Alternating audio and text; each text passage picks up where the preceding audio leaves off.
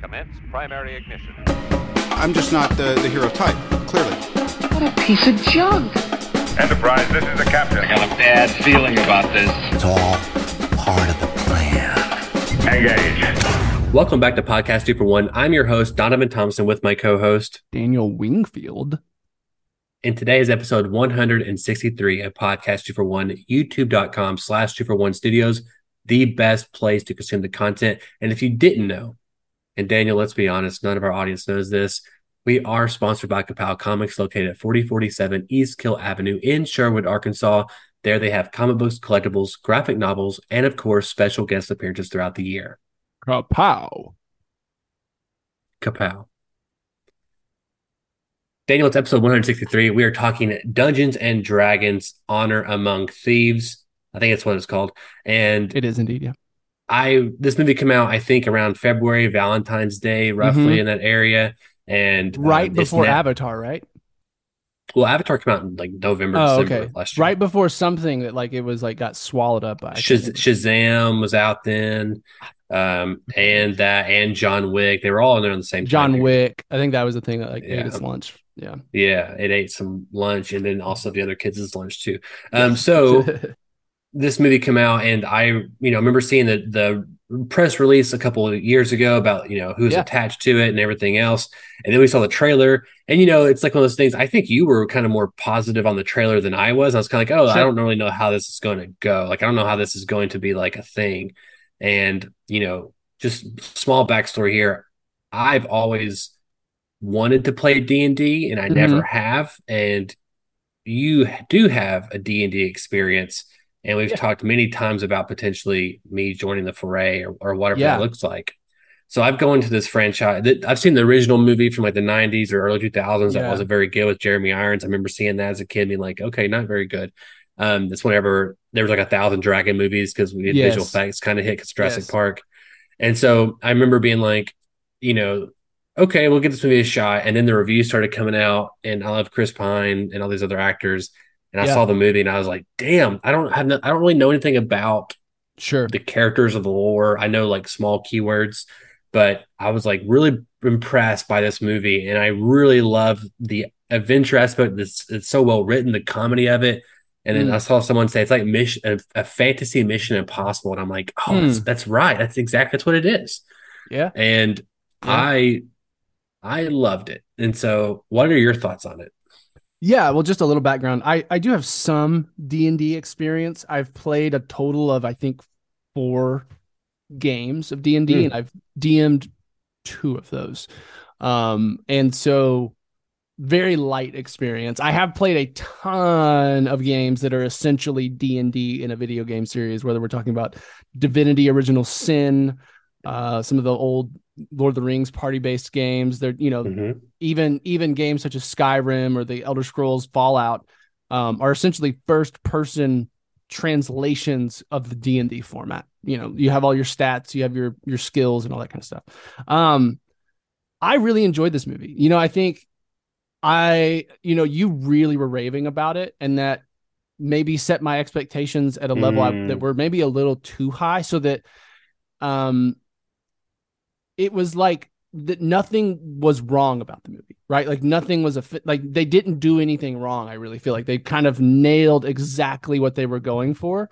I don't feel like the highs, like I didn't get any goosebumps really. You know what I mean? Sure. At any moments, I didn't like, there was a lot of humor, and I think it was good humor. I think I was watching it like with my wife in the living room. So I think it's a different experience with some of that humor when the whole theater chuckles versus like one person or two people. It just feels a little different, I agree. Yeah. I think it really did what it set out to do. It was a really fun adventure. I wasn't expecting it to be like a heist movie, but it really enjoyed it, being that. And I thought, the characters were great. Chris Pine was really good. I thought, everything about it. Like it was just it really felt like a movie we don't get anymore. And maybe its box office performance tells us why. But it really just felt like a fun group adventure movie in high fantasy world. I know that there's a lot of things that are directly D&D related, like the dragon, talking dragon dudes and like all this kind of stuff that's very much just literally D&D.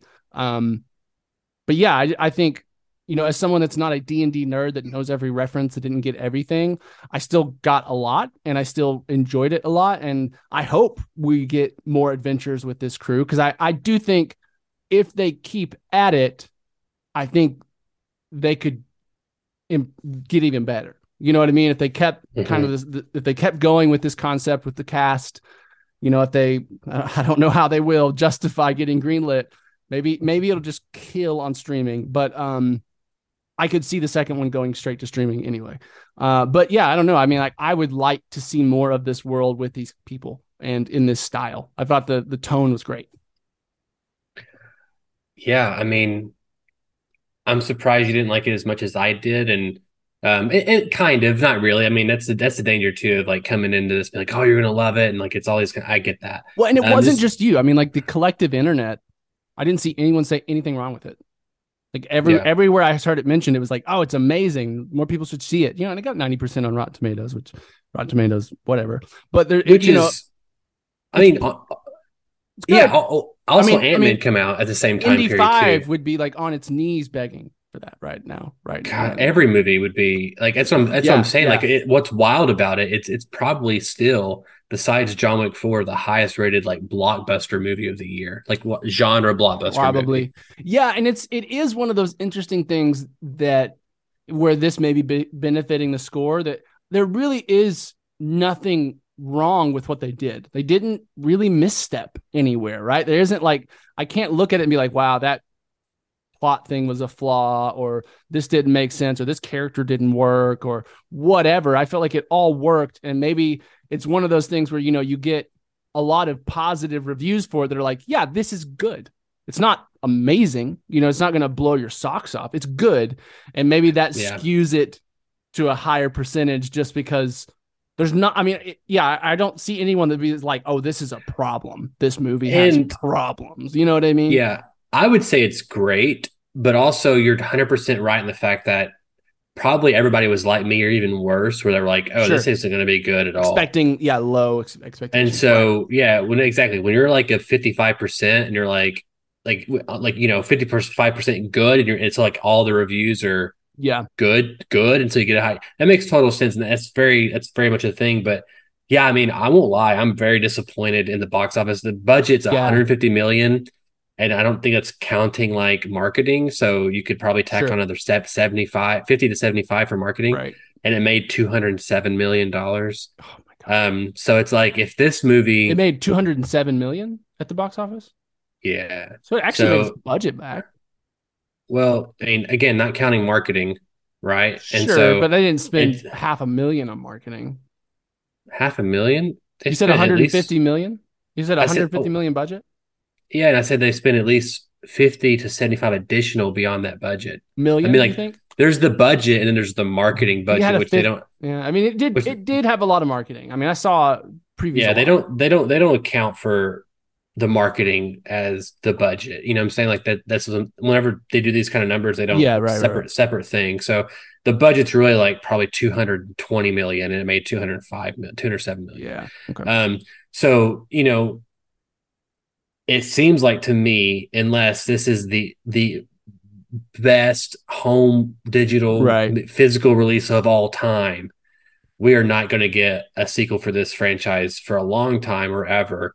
Because, again, if you come in and the general fans and the critics are all on board for it, and you make like, I mean, it's just like that's as good as you're going to get in terms of, you know, it probably should have played in like a different time slot. I think it probably more time during summer or whatever. Yeah. But it felt like a summer movie, didn't it?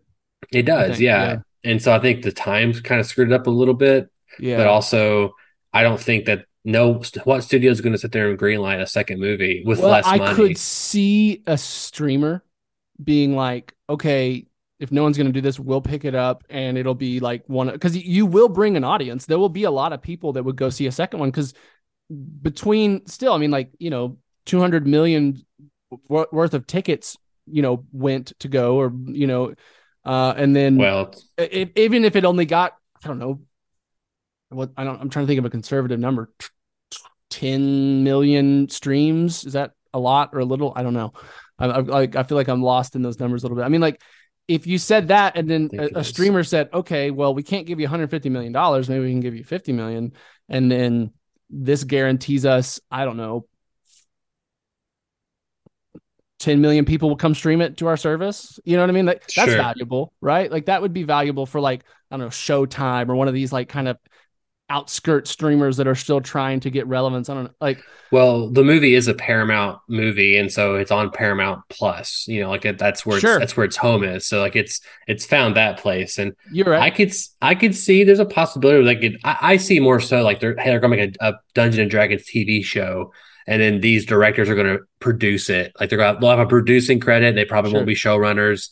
You know what I'm saying? Like, will make one appearance at some point.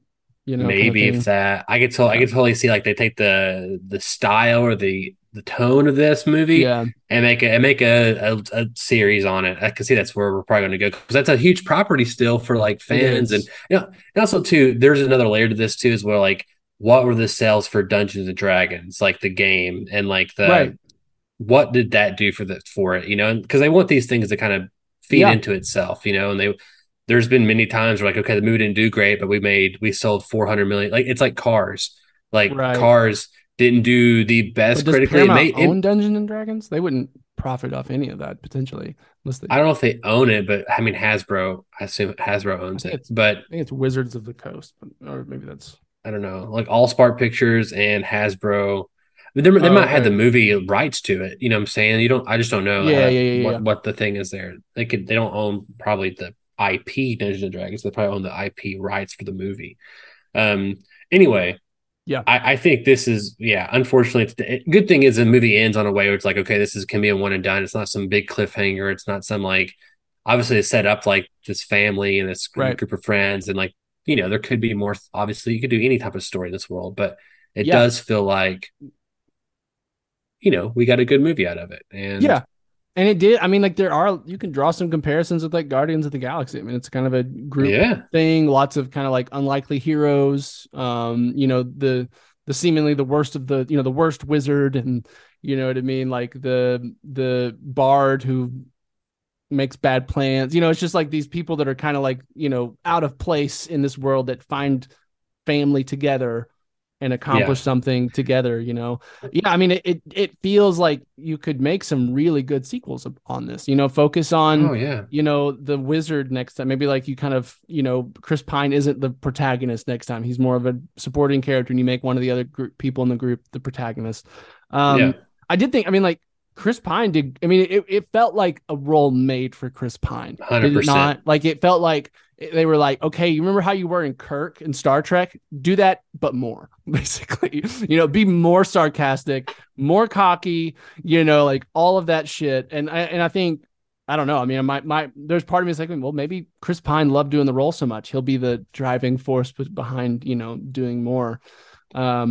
You know, he was in, you know, everyone loved him in Wonder Woman, and then they brought him back for 84, and which is a whole other can of no one liked that movie. And so then Star Trek was his other thing, but, like, they've really jacked the cast around for Star Trek 4, and it's also like, I'm not sure Star Trek is the most profitable on the screen versus if on I'm TV. Chris Pine, I'm not sure I want to be in the next Star Trek movie, just to be honest. I'm not sure where it's going and what they're doing with it. I think he would like that paycheck if it ever happened. But as where my career's gonna go and growing it kind of thing, I feel like, I mean, he's for one, I did think he looked older than I've ever seen him in this movie. Like, he looked like he did showing his age. Now, maybe that was which makes sense. It's his most recent movie. Yeah, I mean, it makes no. And I did think, like, in the flashbacks, his wife was literally 19 years old, and he was, like, graying, and it was supposed to be a flashback, and I was like, you have the same amount of gray in your hair, though. So Chris Pine, I think Chris Pine's a good looking dude. And, you know, we could all wish to be like Chris Pine. Right. But he is someone who there's some actors or just people that age differently or age faster. And I feel like he's someone who's aging faster compared to other actors his age. Yeah. Maybe he's just not getting a bunch of work done, it's credit to him. He's accepting his aging naturally. Yeah, it's genetics. I mean, it's a lot of different things going on here. So, but I think you're right in the fact that he is looking older, but I'm curious as to what his, maybe he's still getting plenty of money from Star Trek. I don't really know how lucrative some of these deals are with like residuals and points and that kind of stuff. I mean, until you're in there, but and he's only 42. He's not that old. Even when you think about, he's like, not old. Tom fucking Cruise, how old is he? He's only 12. He's only 12 years older than us, or 11 years older than us. Is Tom Cruise like 60 yet? Surely. He's 60. He's 60. I think he just had his 60th birthday last year. And that guy looks barely over 40. So he still looks great. I can tell his age is kind of finally catching up to him too a little bit in this last trailer, but he still looks, I wish he's exactly 60. July 3rd, so he'll be 61 pretty soon. He still looks way better than I ever have my entire life. I'm 30, which is unfortunate. So, he is starring as Robert F. Kennedy in a Hulu limited series coming soon. Chris Pine is? That's a good choice, actually. I can see that. He has the look for it, I feel like. I'm going to bring this up again to our listeners. This is not related at all to what we're talking about, but one of the best lines in Batman v Superman is the American conscience died with Robert, Robert King and John, Robert and King. That's a great fucking line. Yeah. That's a great line. The American conscience died then. Anyway. Yeah, there's some, just real quick, just a few things I really enjoyed about the movie, and then we can kind of wrap it up. But I love, first of all, if you ever make a movie with a sword that's on fire, I'm like already in love. Yes. And I just think it's a cool idea. And it's one of the things like I've written into many of my things a lot that I just don't, you don't see a whole, I see more in the last 10 years than I did the 10 years prior, but always a fan of that. I love the humor. I love like the slapstick of like the guy being five questions and they keep asking, get these accounts from all these different guys. I love those kind of format kind of stuff, but just on another level, I love the fat dragon, like Fat Smaug. Yeah, that was great. It's like kind of playing on some expectations. Like you've seen the dragon, but you've never seen a dragon like slide down a giant bridge and like he's just fat and eating everything, like that's great. Yes. And I love like the oneer with like the girl in the transformation. She's also from It. Andy Muschietti's It.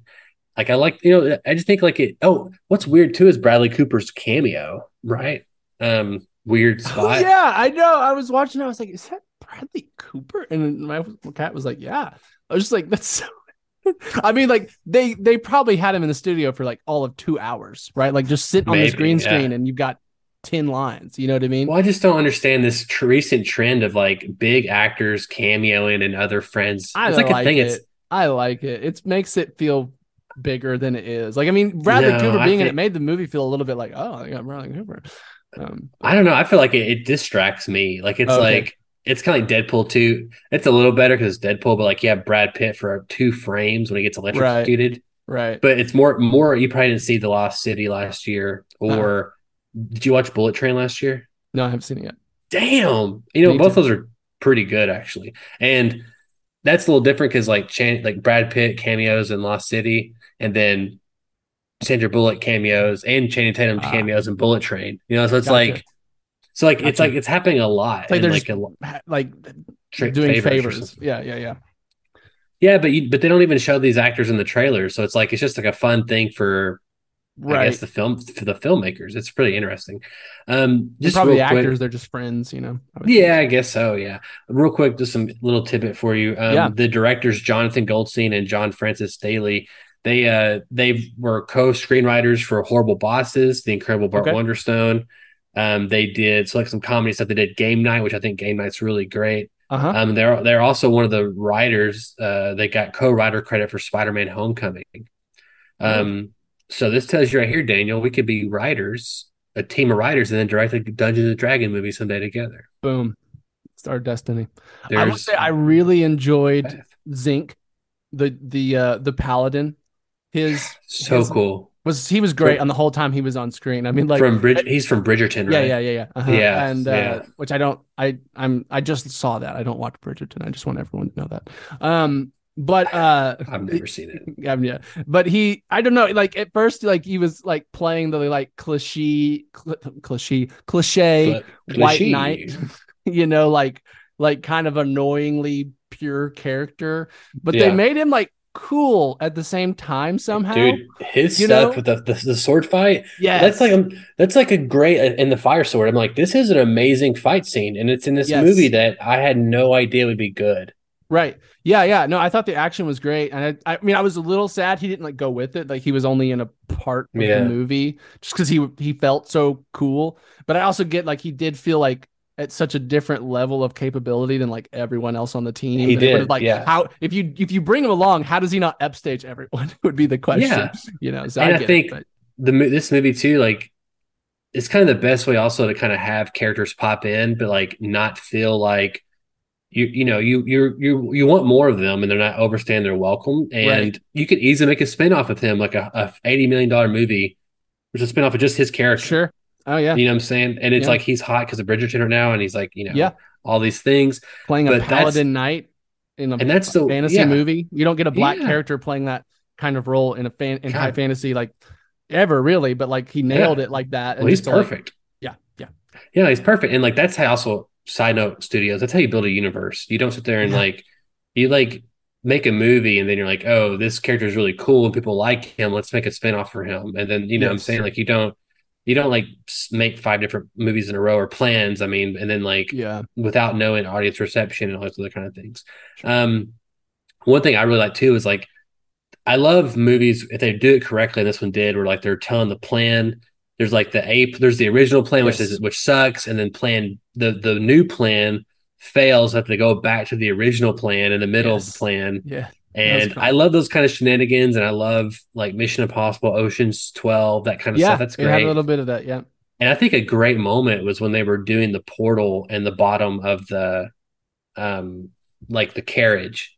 Like the mechanics of that, and like thinking about visually how that works, along with like the stakes of, you know, like that was, that's really smart screenwriting. That's complicated stuff. It felt very real to the world, and it looked good. And it was a part of a really nice sequence that was just fun and exciting and, you know, exhilarating. Like, I mean, just following her throughout the whole thing was really fun.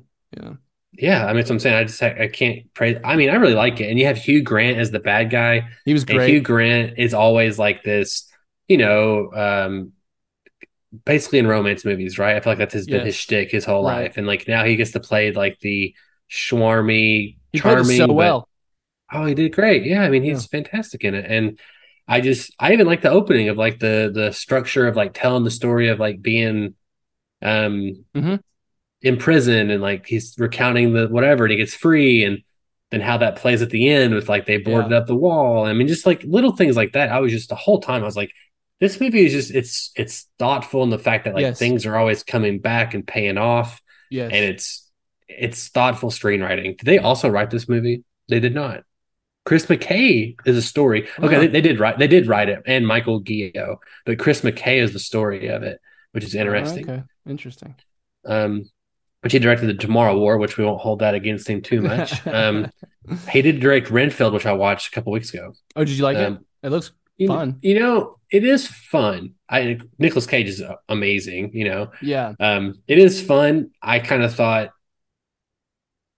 I got some issues with it, but sure. I mean, it's still fun. I mean, I would recommend it. Like, yeah, if you want like a cool vampire thing, go watch it. It's fun. It feels like it's a comedy tone-wise. Is it definitely a comedy? It's both. Yeah, it's definitely a comedy. Yeah, it's definitely a comedy. Cool. There's some good kills in it. There's some good gory stuff in it, and like you're like, oh, that's some good fighting actually. Cool. Anyway, yeah. So I mean, Daniel, last thoughts on Dungeons and Dragons? Yeah. You know, again, like I say, like I think it's hard to find a flaw in it. You know what I mean? And I think you know, especially I think it's one of those movies where like you know, having no Dungeons and Dragons experience or knowledge, you're going to have a good time.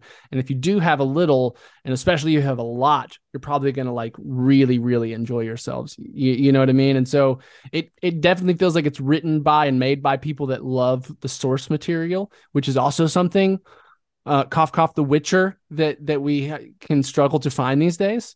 And so I think anytime you get someone that can lovingly adapt and produce something that just is so genuine to the source material, loving to the longtime fans, and also like a good place to start for new people it's a win, you know. And I yes, it struggled at the box office, but I hope it finds a way to keep going.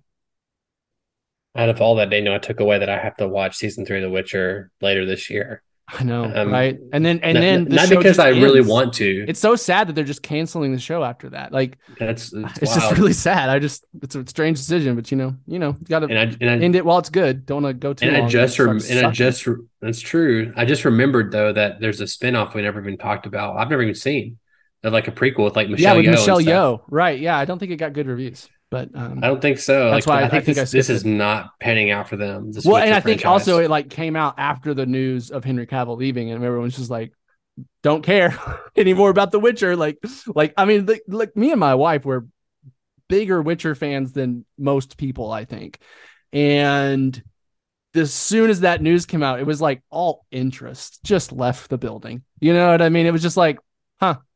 I've stopped caring about that entire universe that Netflix owns now. Weird. Yeah. You know, and it's not just, you know, I'm rambling. It's not just that Cavill's leaving. It's why he's leaving. You know what I mean? That is just like, ew, I don't want to watch this anymore then. You know what I mean? Like the fact that, I mean, I enjoyed pieces of season 2, but even then I was kind of like, this isn't scratching the itch that I, now we know why. And now we know why, because the showrunners were sabotaging it the whole time by trying to like change source material shit. And Cavill was like in there trying to keep it true to the source. And they were like, he's the people's champ, man. He is Superman. He's playing ball with all these studios. Golden, you know what I mean? Yeah. He fucking built his own PCs. He like, I saw this interview the other day where they're talking about like, what's the nerdiest thing you do? And he was like, well, I play Warhammer, 40,000. Yes. And then this guy's like, oh, you know, I'm like a paladin, whatever. I kind of dabble. And he goes, you're a paladin? He's like, okay. Like, but like it was genuine, like excitement that he found someone that he could talk to about for. And I was like, and let's be real. That is some nerd level 9 nerd level shit. Like I don't even 40K, do that. Like that's like, that's beyond Pokemon me. Cards. That's beyond me. Comic. Yeah, that's like, I mean, the amount you have to spend to be like an avid enjoyer of that is like a lot. You know what I mean? Yeah. You're thousands and thousands of dollars on minifigures and like. Our banner on YouTube says comic books, collectibles, movies, and TV, video games. It does not mention Warhammer 40K. It should say, we should add, and not Warhammer 40K. Just to be sure, just to make very clear. We're drawing a line. We are not that dorky. No, I'm kidding. Just as a shout out, like I think it's probably really cool. If I had the expendable income and time, I would probably get into it. So just I'm excited for his TV show, and I'm also excited for the new video game coming out. Wait, Henry Cavill's in a TV show at 40K? Is that right? I think he's the rumor, I don't know, maybe I think they did announce it. He's spearheading in it, and he's basically like heavily involved, executive producing it. Heavily involved in the creation, but he's also going to star the main character. I'm like, boy, like make you know what you create your own destiny, Superman. I mean, he's got the power to at this point. Like the amount of people that love him, and the amount of just. I mean, he should also have a decent amount of money at this point. I would think he can't do any wrong. Yeah, he has to. He plays Superman a couple times. I mean, they have to pay him pretty good for Witcher, you know. So get him that Netflix money. Daniel, how can our listeners write into us? Listeners, you can write into bit.ly/2for1mail. Let us know what you thought of the Dungeons and Dragons movie. We differed a little bit here today. Donovan was a little bit more up. I was a little bit more even keel on it. Not really down on it, just even keel on it. But what did you think? Did it scratch your Dungeons and Dragons itch, or were you left wanting more? bit.ly/2for1mail. Are you saying I'm typically the down one? It sounds like like you're the one. I feel like you're the one who's like I'm not even down on it. I'm just even keel on it. Like I'm saying, like I'm right. We're different in that. Like you were you enjoyed it a lot. I thought it was good, not great. Okay. And so I'm just saying there's nothing bad. I can't say anything bad about the movie. You know what I mean? Like it's just I'm just kind of like it was good. It was enjoyable. I'm glad I watched it. Gotcha. I guess I was taking it more as like in the past, I am down on movies. I'm like, I'm pretty sure I have more rose-colored glasses than you do sometimes. Sometimes. I like to take those rose-colored glasses and just like paint them black and then put them back on your face. I know you do. And they do. They get dark. Like my eyes are, they're different. That's like rot colored glasses. Everything just looks it's rotting. Everything's shitty. Yeah. We have some cool things on the podcast coming up. I think we're gearing up for The Flash, and we had an interesting idea the other day doing like a retro look back at Kingdom of the Crystal Skull, because we know that's everyone's favorite Indiana Jones movie. Right. And then as we get into Dial of Destiny, because it's unfortunately at the moment exactly 50% on Rotten Tomatoes, and so lower than Crystal Skull, much lower. And it hurts me. Like, it hurts me really bad. Again, you know, we're just hoping that this is just a one where the critics don't get it. You know what I mean? We've had that happen before, and just Well, that's what everyone is saying. That I think most everyone is saying it's better than Kingdom of the Crystal Skull. Really, and it's so interesting that like at the same time it's getting worse reviews, and maybe that's maybe that has to do more with the landscape of cinema today versus in the mid-aughts. You know what I mean? I think it's what it is. Maybe we were more okay with like okay movies at that time. Like, I don't know. Like, I think there, you know, when we have movies like Endgame and like I don't know, some of the Star Wars movies or whatever. Like, you have these movies that like take over everything for like weeks on the end, or maybe it's Stranger Things, where it's like that's all anyone's talking about. That's kind of like the standard of success in some ways now, right? So if it's not just this like show-stopping, everyone's going to want to see this a million times, well, it was not a true success or something. It's almost like within, and I think Indiana Jones is at this weird place where really it almost had to be better than the original three for people to love it. Yes, it did. And I don't think it ever could be that, because the original three were just magic in a bottle that was that time, and Spielberg at that age, Harrison Ford at that age, that era of cinema, of adventure cinema, like it was magic in a bottle, and we'll never be able to recreate it. So I'm interested in talking about it with you. It'll be good discussion. Me too. Yeah, especially 1 and 3. There's a lot of interesting things in there, but I think you kind of hit the head on the nail. It's a different time, and expectations are different, and then how you measure success is also very different. I'm almost more interested in the box office than I am the reviews. Almost. Interesting. Yeah, I see that. Because Kingdom of the Crystal Skull made almost $800 million. Wow. Did well. Back in like 15 years ago. It's hard for me to think this does that, but I don't know. I don't think... I mean, the reviews are going to dampen the excitement for a lot of people. I think if it makes $400 million, I'm like, I don't know. I feel like that's like its bar of success. And like... Yeah. But...